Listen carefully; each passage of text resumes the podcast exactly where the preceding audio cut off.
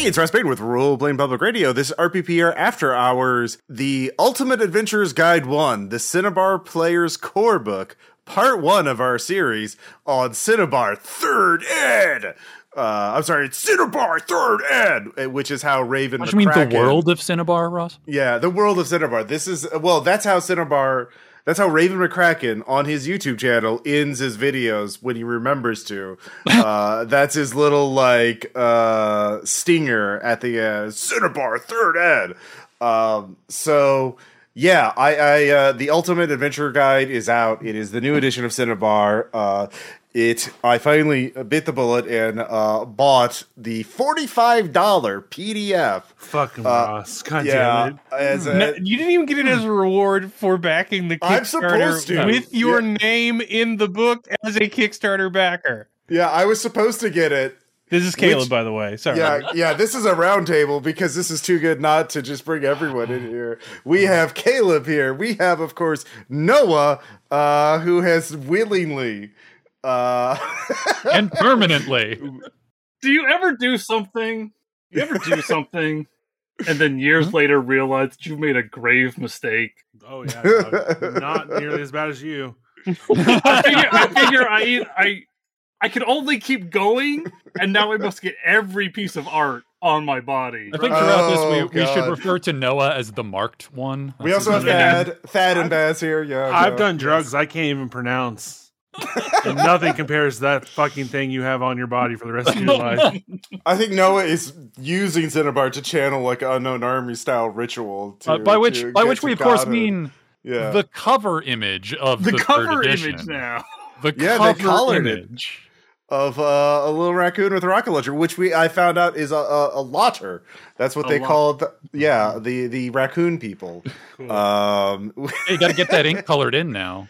yeah, when America I guess so. falls and Yeah. my and my leftist militia rises up against the fascist states that uh, dominate us, hmm I will be naming them the Bazooka Raccoons, and we will be the vanguard of the new America. So Oh, that, that you this is your make fun of Noah's tattoo. It is amazing.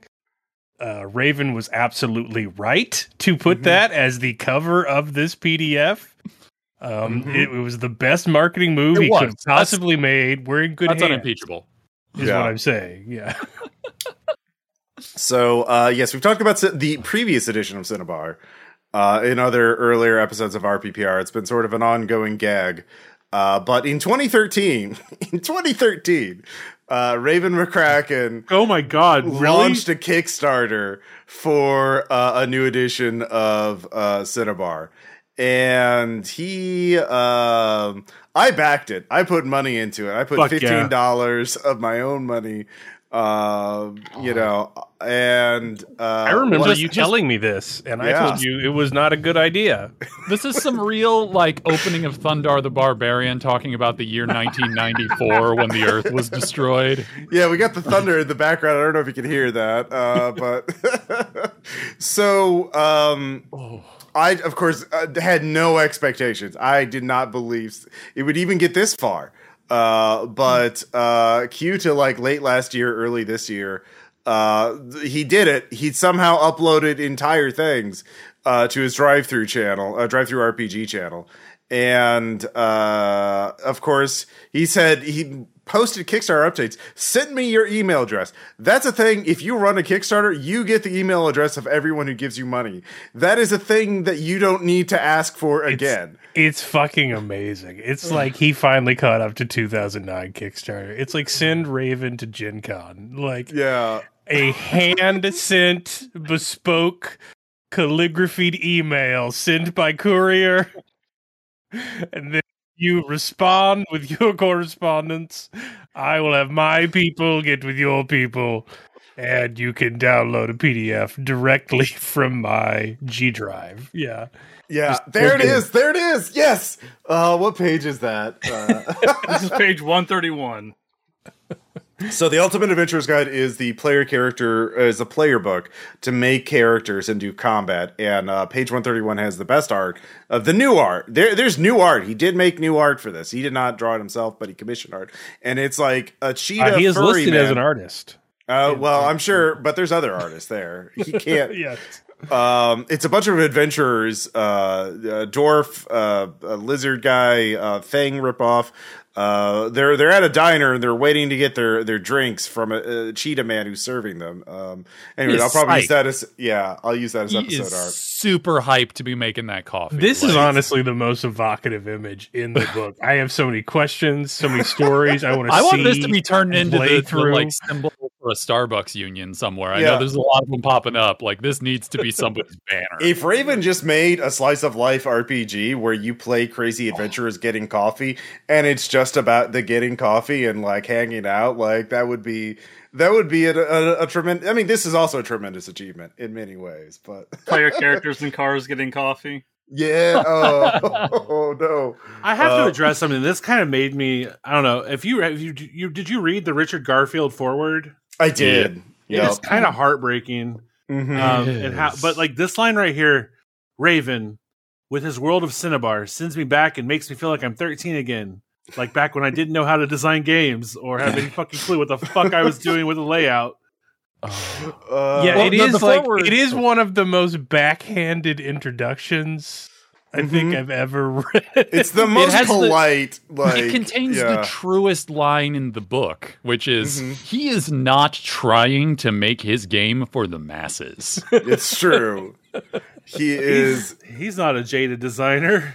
He's not. Yeah. He, he, God, he is a designer in in I don't even know what kind of sense. Um. as, as a piece of rhetoric, as a guy who used to have to teach comp, like the the Brutus is an honorable man nature of Richard Garfield Control is like truly modern art in my, you know, like he is not making a game for the masses. Yeah, Yeah. Uh. So I think it's because they both live in Se- in Seattle, and Raven has just been a fixture in I'm the sorry, gaming I- scene there for decades. That he just sort of like preyed upon Richard Garfield's nerdy awkwardness to be like, yeah, sure, I'll do a forward for you. May I give Uh, you yeah. my line reading of the last sentence of the forward? of Mhm. course. This is the work of someone who has been consumed by the power and promise of role playing for people who love role playing. Truly. truly. Truly a line right there. Like I uh-huh. no notes. No but notes. as you, as you hear that, you should also hear it read as if like he's an eldritch protagonist. Like, Yes. consume. like oh, that's also how he means it. Yeah. This this part right here looks like it's like supposed to be read off the battlements right before your fucking city gets sieged. this game is forever dedicated to the stifled adventures within all of us. For we have the hearts and imaginations, but not the powers or the frontiers. Yet. Also, One of our ra- many ellipses in that line. also Uh, rated PG thirteen because the MPAA definitely uh, was on this one. Yeah. Every every Uh-huh. line in this book is written as if it was meant to be chiseled into marble. you want to know how I know that? Sometimes they include a graphic on the back of all the text meant to emulate the texture of marble. Cuz it is a bad visual choice at every point. Um it's pretty fantastic. this title was uploaded on uh, July of this year. Like that's when he finally released this, you know, masterpiece. It's a 307 page PDF. Uh, but on the DriveThru li- RPG listing, the PDF alone is forty five dollars. But the uh, uh, you can get it print on demand for fifty dollars. But just the print version. you don't get, a PDF? Y- no to get the pdf and the soft cover book is $70 like the the absolute confidence of this man is staggering to just like this work of art is more expensive than any rpg other than all three d&d books Like like the confidence of a middle aged white man. Can I can I can I read Yeah. one section of text that I think Yeah. is just the you know synecdoche like the piece which Uh-huh. personifies the whole mhm. where I really and it, this is of course on page 69. Nice. Um, this is a sidebar that takes up the entire page. Mhm. God bless you, Raven. You are my blood brother in write in overwriting RPGs. Good for you. Um, mind, body, soul. Period. Not a sentence, but we'll get past that. I'm going to read an extensive period of text because the listeners need to understand something. There are generally three aspects to a being. Together, they comprise every living thing, even some who, for the most part, could be considered unliving. The metaphysical question of what makes up a being is answered by cryomantically dissecting and analyzing the basic components. Every time a being is born, becomes aware, and then dies, the energy used to initially create the soul and spirit is transformed by the being's existence and unique experiences. This transformed energy is then released, where its information merges back into the well it sprang from, enriching the Syntiverse or the particular deity worshipped by the being. Deities fashion divine places to house the souls of their worshippers and are enriched by them nearly as much as they were while the worshipper was alive. Early engineers noted that the astral form is the spirit, and that the spirit mirrors the soul, and the two energies are created by any form of biology. Engineers noted that while the astral form was absent from the body, the soul could still be detected within the body. If the soul were made to vacate, oh, the body fails and dies with 2 plus 1d4 days. This is a mechanic sidebar. this is meant to be a rule. It's I the just got